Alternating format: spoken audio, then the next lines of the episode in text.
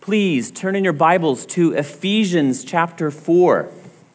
It's a real privilege and it's a delight, frankly, to open God's Word for you today. Patrick has asked me during his absence to complete our summer series on community and discipleship by focusing on four of the one another statements in the New Testament, like love one another, pray for one another, have the same care for one another. And while I was studying in preparation, looking over the various one another statements of Scripture in the New Testament, I, I came across an interesting fact. There's one Greek word that is commonly translated with the two English words one another. And that Greek word occurs exactly 100 times in the New Testament. And I beg your indulgence as I engage in some Bible nerdiness before we get into four of these 100 one another's, because this little factoid got my mind going.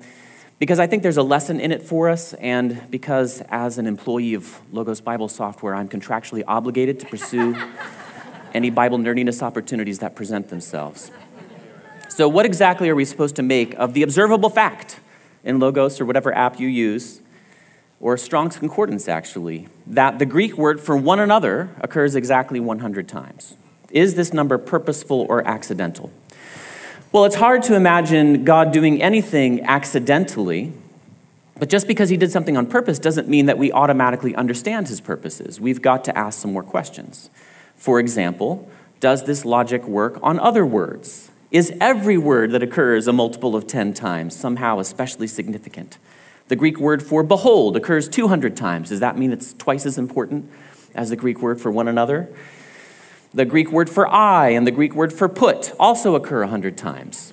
So, is the theology of one another somehow related to that of eyeballs or of pudding? Also, I discovered that the Greek word for through occurs 666 times. So, should we say that through, throughness is connected to that infamous, infamous number in Revelation?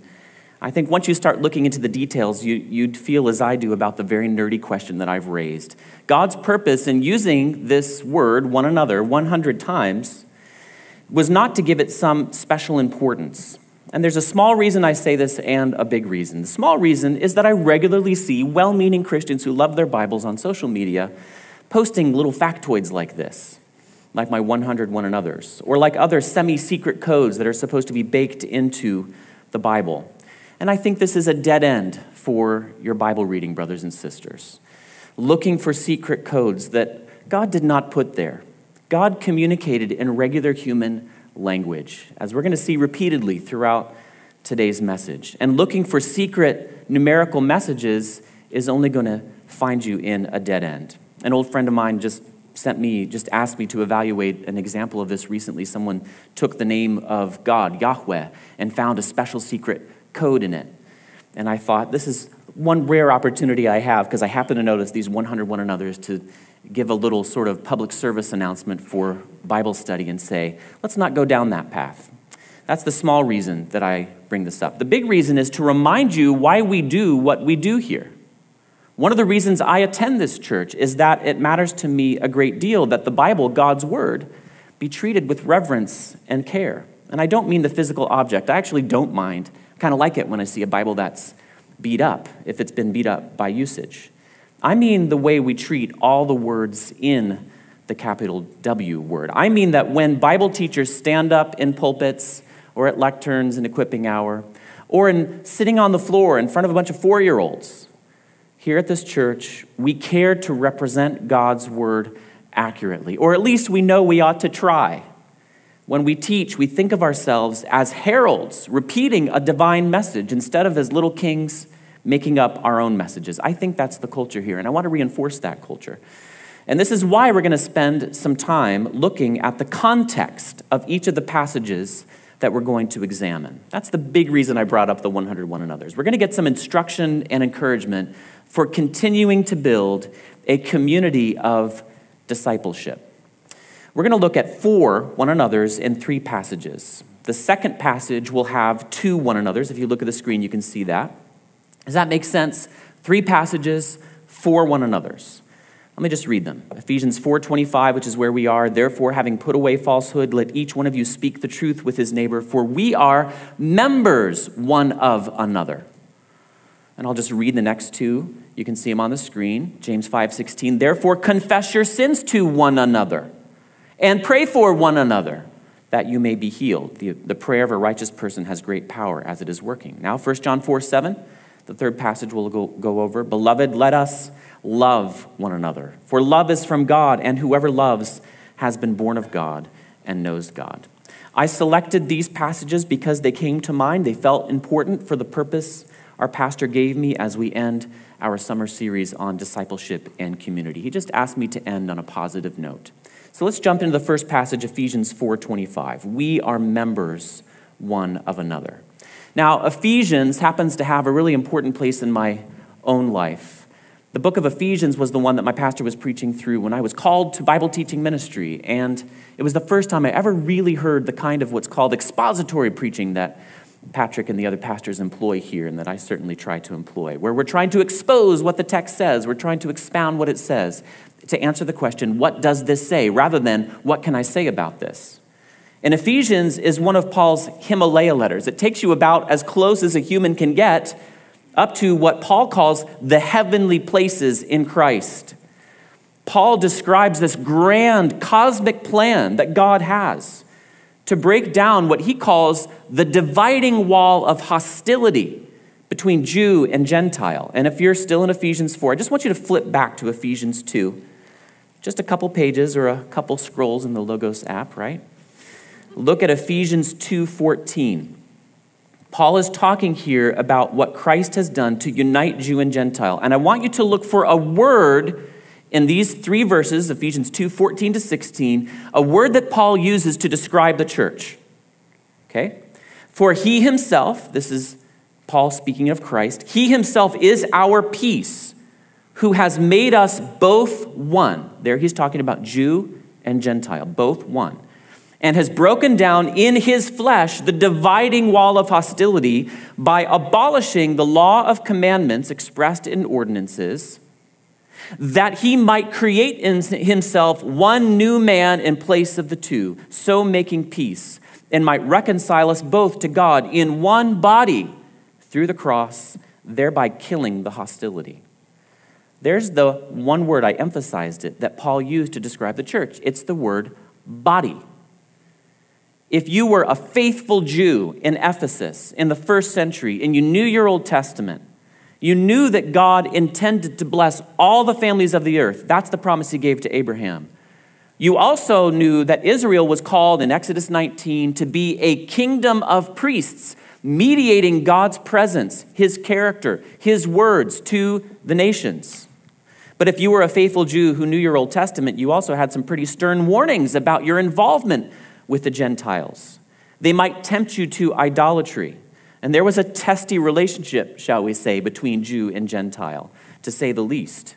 I've seen with my own two eyes in Jerusalem, I visited when my oldest son was a baby, a chiseled stone plaque that warned Gentiles not to come, a, come past a particular point in the temple, or they'd have themselves to thank for their own deaths there was a quite literal dividing wall of hostility between Jew and Gentile. The latter, which is most of us, were strangers to the covenants of promise, Paul says in Ephesians. We were without hope and without God in the world. Christ came to break down that wall and to unite Jew and Gentile into one thing, a body. The theology is rich here, and we'll talk more about this metaphor, but I want to keep talking briefly through the context of Ephesians 4:25 because famously like Romans, Paul turns in his letter to the Ephesians from high theology from the Himalayas to real life on the ground application. Paul uses what we call chapter 3, he didn't call it that, to apply the theology of his letter to himself. So God has revealed to him this mystery that Jew and Gentile are going to become one body in Christ. And now he says he's obligated to use this revelation of this mystery that he's been given about God's plan in order to bring the gospel to the nations that are going to be included in this one body. He calls himself a prisoner of the Lord because he's under such obligation to speak the truths he's been given. This is actually the passage my pastor was preaching when I was about 19 and I was called into Bible teaching ministry. It's precious to me. Then in chapter 4, and if you look at just look at the beginning of chapter 4 of Ephesians. He turns his attention to the church and he applies the theology of his letter to the church. That's us. So look at the beginning of chapter 4 and you'll get an obvious pointer as to what Paul's argument in the letter is. He says, "I therefore a prisoner for the Lord, urge you to walk in a manner worthy of the calling to which you have been called. So, in other words, Paul is saying, because of all these amazing theological truths that I've just explored and explained, here's what you need to do walk this way. And look what he brings up. Look in Ephesians 4 2 with all humility and gentleness, with patience, bearing with one another in love, eager to maintain one body and one spirit, just as you were called to the one hope that belongs to your call. The unity and peace of the body are not random theological truths he pulled off the theology shelf, got to talk about something. They are the truths that he's been explaining and pointing to throughout the letter. He's built a strong biblical foundation, a cosmic one of God's purposes underneath these truths. He has earned the theological right to talk about Christians as a body. The human body is a complex entity, isn't it? With different parts that all have to work together to get anything done. When Paul uses this same metaphor in Corinthians, in his letter to the Corinthians, he imagines the possibility of the foot saying, Ah, because I'm not the hand, I guess I'm not part of the body. That's ridiculous, Paul says. Every part of the body needs all the other parts. Hostility between different parts of the body is what we call disease. We even need the appendix, though we haven't figured out yet why we need him. But God knows why he gave the body an appendix. Now look at the big paragraph that opens up Ephesians 4. This is all about the good things that happen through apostles, prophets, evangelists, pastors, and teachers. And here too, if you just kind of glance over it, if you're familiar with this passage, I won't dig deep in. Here too, the goal is the loving mutual growth of the body. Look at verse 15 of Ephesians 4. Speaking the truth in love, we are to grow up in every way into Him who is the head, into Christ, from whom the whole body joined and held together by every joint with, with, which it is equipped when each part is working properly, makes the body grow so that it builds itself up in love. And this is all teeing us up to catch why the one another that we're actually focusing on in Ephesians 4:25 is so significant. It comes right after a paragraph in which Paul is telling us what not to do, the stuff that non-Christians tend to do, and that's where we'll pick up at our passage Ephesians 4:25 Therefore, having put away falsehood, let each one of you speak the truth with his, with his neighbor, for we are members one of another. Why should we speak the truth? Because of the Jew Gentile body that God has created through Christ and in Christ and under Christ the head. If the brain says to the hand, Don't worry, that red glowing stove is not hot, the hand will burn itself. If the eye says to the foot, This is the last step going down, but it isn't, the whole body will fall, and the ankle will twist, and the nerves will scream, and the mouth will cry, Whoa! I hate it when that happens.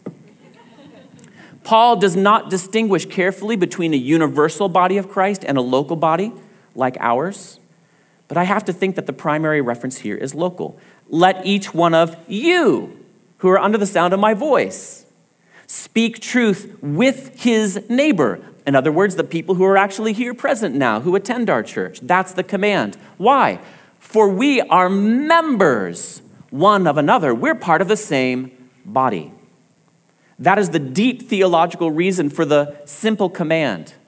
This is a reason that Christ purchased with his blood. Uh, my wife is actually Jewish on her mother's side, Lithuanian Jewish, and Greek on her father's side from the island of Samos near Turkey. Her maiden name was the unpronounceable Vrotsis. And I think the sole criterion she must have had for a husband was that his name be easily pronounceable for speakers of American English. Luckily, my last name is the simple Ward, so I got the girl. Anyway, Jew and Greek in one body. That's my wife. And that's the Christian church. even if in any given locale, most of us except for her are Gentiles. We get to participate in the cosmic unity that Christ created among a people who were divided by a literal wall of hostility. Impossible to reconcile. Christ has reconciled us. So do it. The next time you find a fellow church member annoying or frustrating or difficult or even smelly, just remember that you don't cut off the parts of your body that are frustrating or smelly, do you? Speak truth to one another in edification, in comfort, in prayer, in small group, in a text, after church throughout the week, because we are members one of another in a body.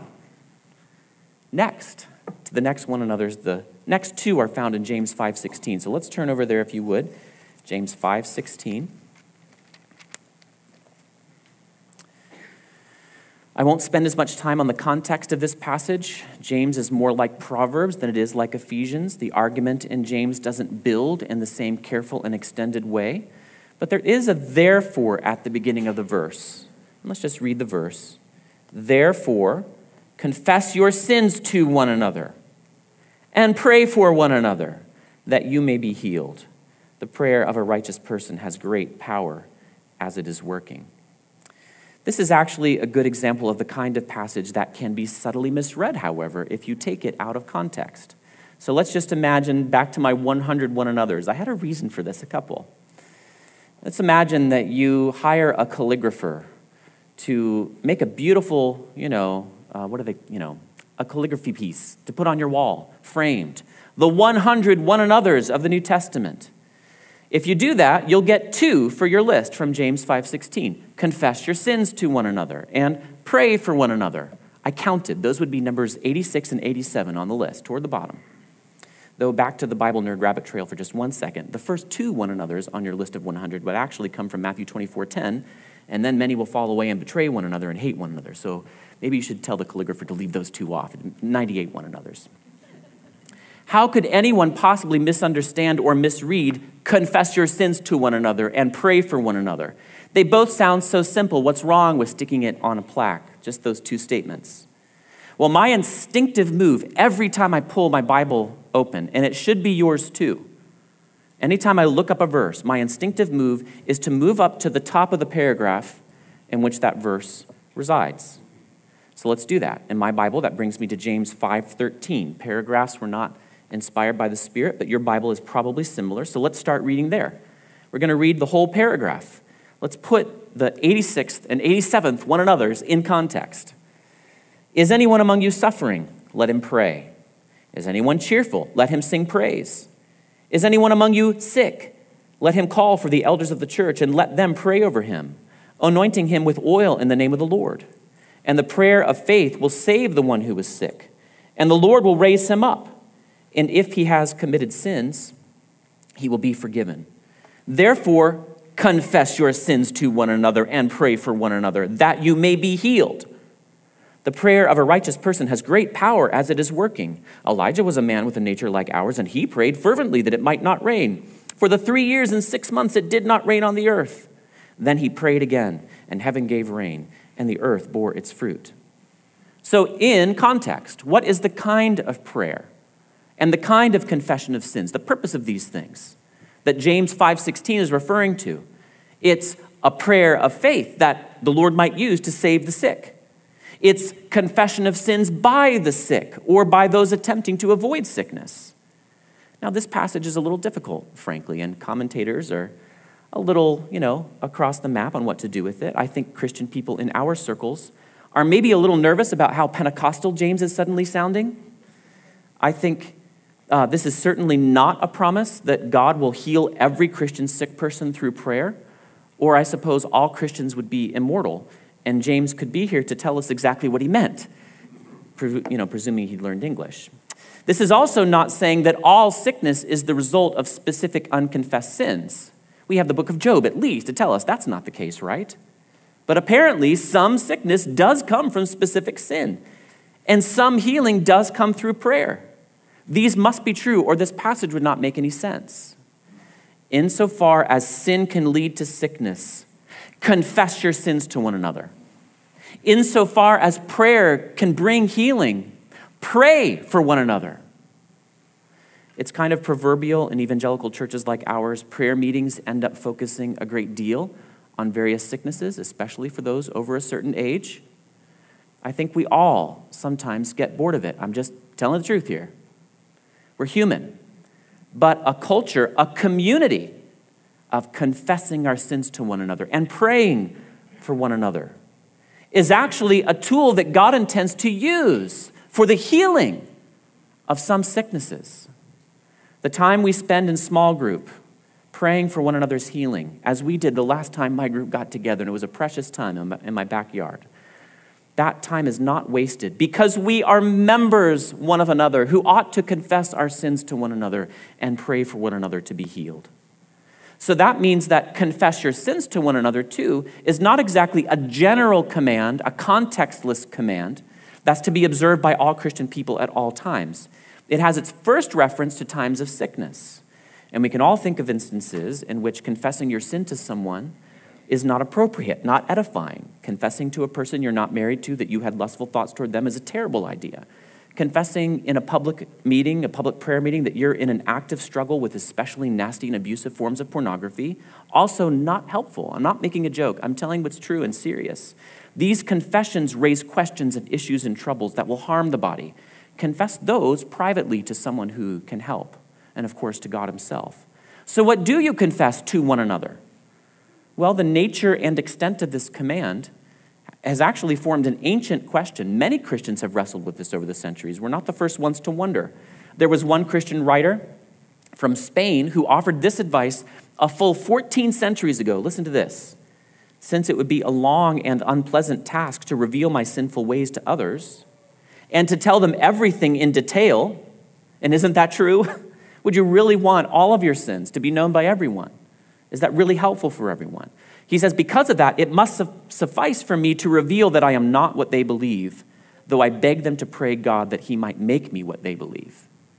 There's just a proper humility of us all when we interact with one another. And praise God, I hear this in our church and among evangelical Christians more generally. A humility that acknowledges, I am sinful and I'm still struggling against sin. That is one way to honor the one another here. Confess your sins to one another. Sometimes you do just need to be vague and let your own awareness of your sins drive you toward vague humility. But the passage itself doesn't actually put limits on the sins you can confess. Those are just prudence, wisdom, discretion. And I think that our prudence in conservative churches can go too far.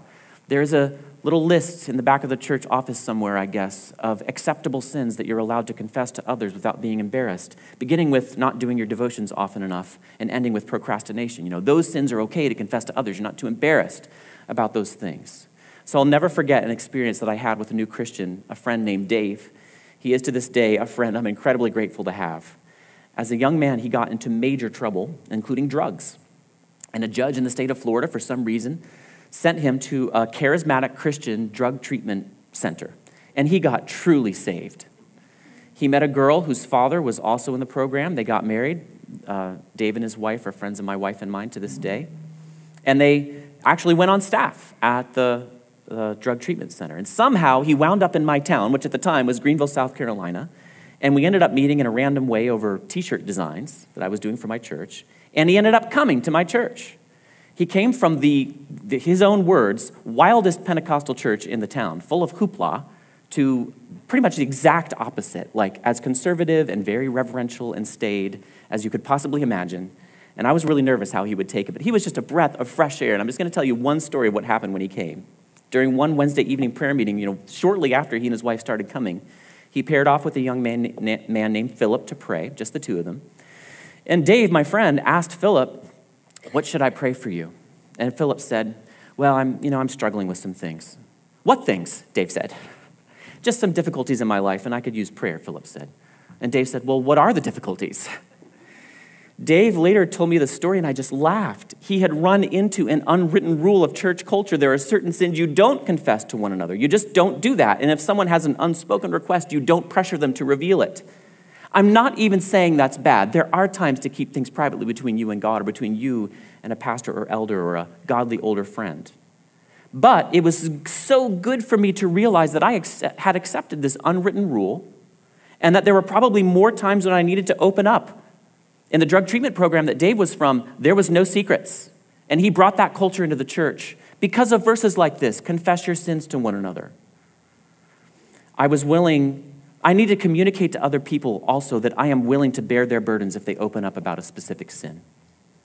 My feeling as a pastor type, as a person who has a shepherdly care for you, is that conservatives like us who care about living holy lives and about having a righteous reputation that Proverbs says is a good thing, a good name is rather to be chosen than a lot of other important things. We could probably do a little more confessing of sin, not less. Confess private sins privately to those that you've offended, those you've wronged. Confess public sins publicly to those you've wronged. And even confess private sins privately when God is the one you've wronged. Now let's turn to the third passage, uh, but the fourth one another, 1 John 4 7. This is the greatest one another. 1 John 4 7. Let me read it to you.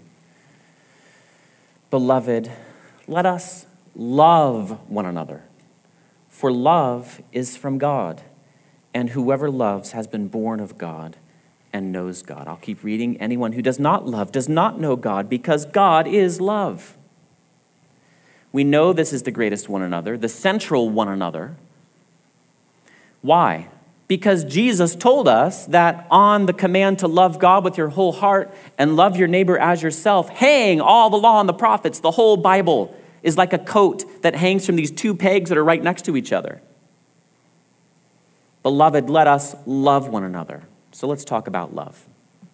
Permit me just one more Bible nerdy rabbit trail. You kind of have to. You know, unless you physically remove me, you're going to get one more Bible nerdy rabbit trail. Actually, this is less like a rabbit trail and more like a mole tunnel that will go underneath an obstacle to our Bible understanding. You just wait. So, my Bible reading for yesterday, Saturday, just happened to be one of the saddest passages in all the Old Testament. I'm actually listening through an audio Bible in the Dwell app. I love the Dwell app. You got to check out the Dwell app. And it, re- it read to me 2 Samuel 11, 12, and 13, the part of the story of David in which his life takes a stark turn and in which the effects are seen immediately in his children. He commits rape and murder. Nathan the prophet confronts him, his child dies, and then his adult children go on to commit rape and murder. Do you ever read your Bible during your devotional time? You get to the end of your assigned passage and you find yourself asking God, Is this really what I needed for today? God's ways are higher than ours. Yes, this is what I needed. And here's one small reason I needed it. I was reminded about a Bible, Bible use of the word love. This is not fun to talk about, but Amnon rapes his half sister Tamar, and this is the comment that the passage makes. I've got it up here on the screen. Then Amnon hated her with very great hatred, so that the hatred with which he hated her was greater than the love with which he had loved her. Why do I bring this up? Still on my nerdy point. We sometimes like to say in evangelical circles that the world has redefined the word love to mean sex. And I know what we mean, and we're right that the world has messed up the concept of love. But not the word. The Bible itself uses the word to describe sinful loves and godly ones. The Bible itself uses the word love exactly the way we do in contemporary English. It uses the word love right here to speak of sexual desire. It's flexible.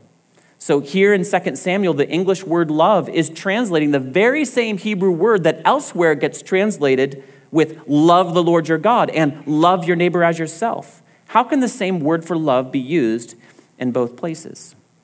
And to get even a little bit nerdier, the mole's going to go even further down into the dirt just for a second.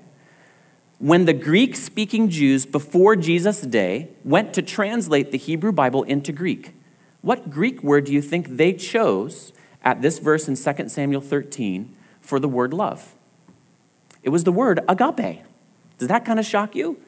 It's true. We like to hang a lot of meaning on that word, even today, but it's not through finding the proper definition of a Greek or Hebrew word that we discern what love is. It's not through looking up the English word either, per se.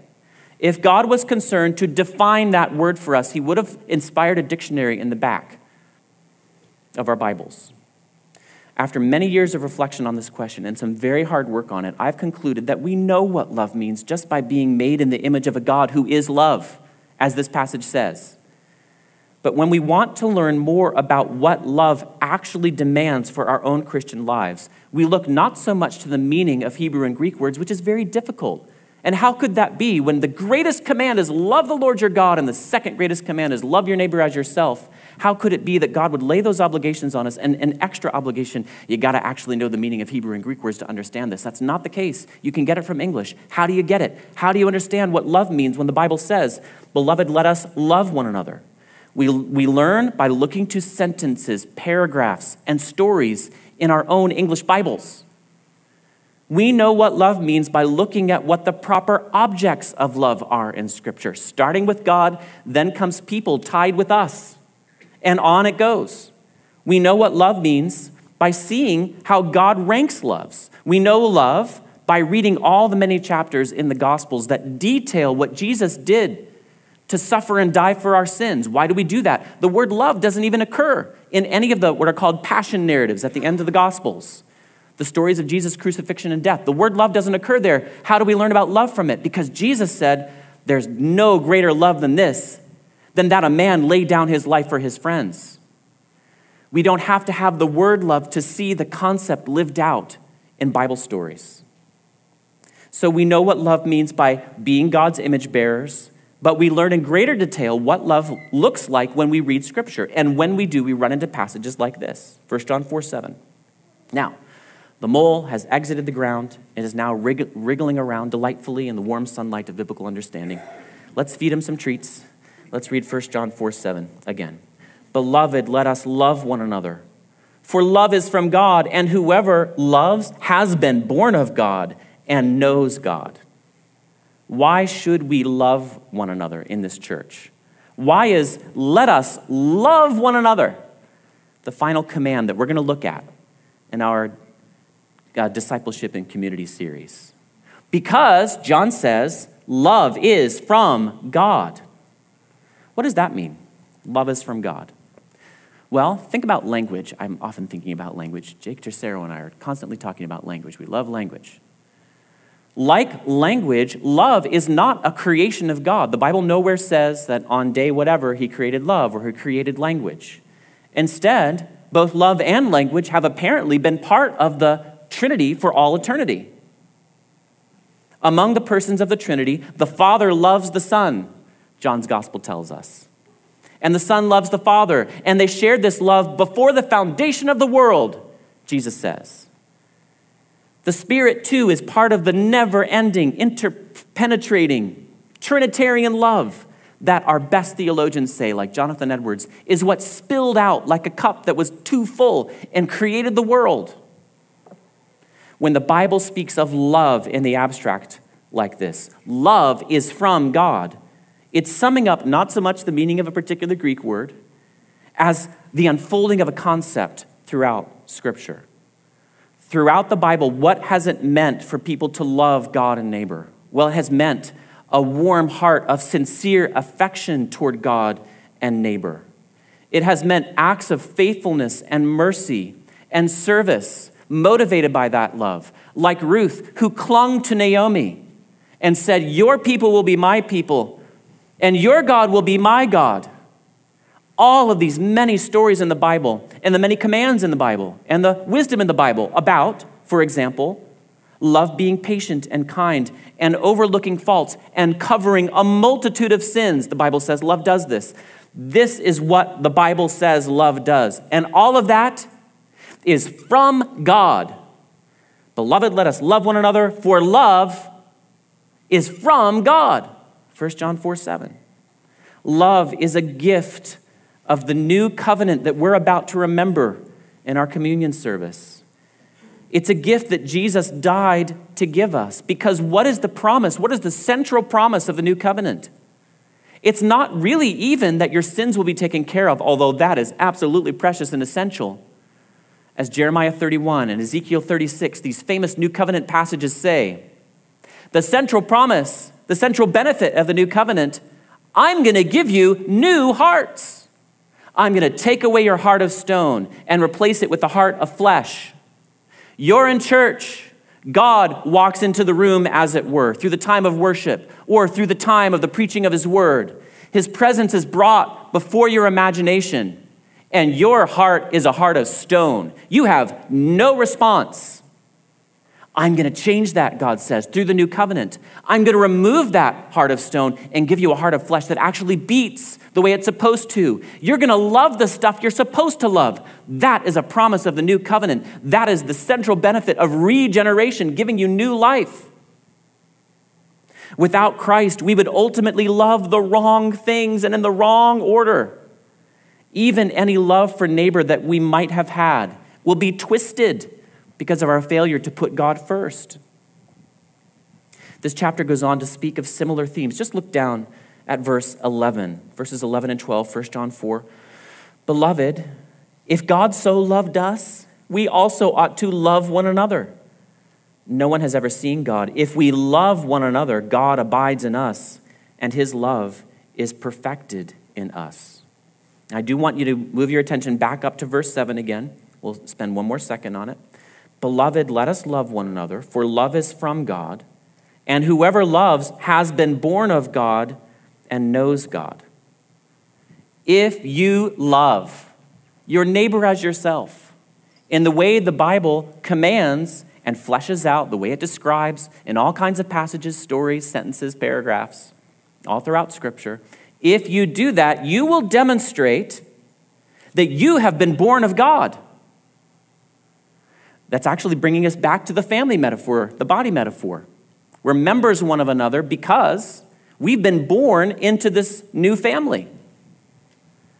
People who don't love, they show they've not been born of God and they don't know God. God is love. If we love one another, we read that in verse 12, we're showing God does abide in us and his love is perfected in us. This will happen. Like so much of the rest of the New Testament, the New Testament will give you a command love one another as you love yourself, love your neighbor as you love yourself. And then it will also give a prediction. This is actually going to happen. People who are part of God's family, who've been born of God, they will love their neighbors as themselves. There will be an increase. This is a promise of the new covenant brothers and sisters. So, do it. If your heart does not reach out to others at this church, repent and pray that the Lord would give you that love. The new covenant that we're about to remember again, it purchased, Jesus purchased this new heart for you. God can and will do this for you. He can change your heart. What is the dirtiest thing in the universe? What is the hardest thing to redeem in all the universe? It isn't a garbage can. It isn't the mess of mildew that collects around the tiles in your shower. It isn't your eight year old's bedroom. It is the human heart. Only at immense cost and with immense omni, omnipotent power could our hearts be redeemed. Could they be switched out for hearts of flesh that love God and love neighbor. Beloved, let us love one another. Brothers and sisters, speak truth with one another. Because we are members of a body that Christ died to create, to reconcile and unify.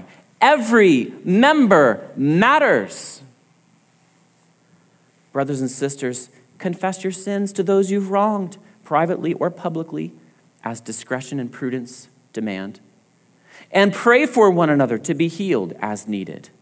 These ought to be, and I think they are at our church, regular features of a healthy church community. Brothers and sisters, love one another.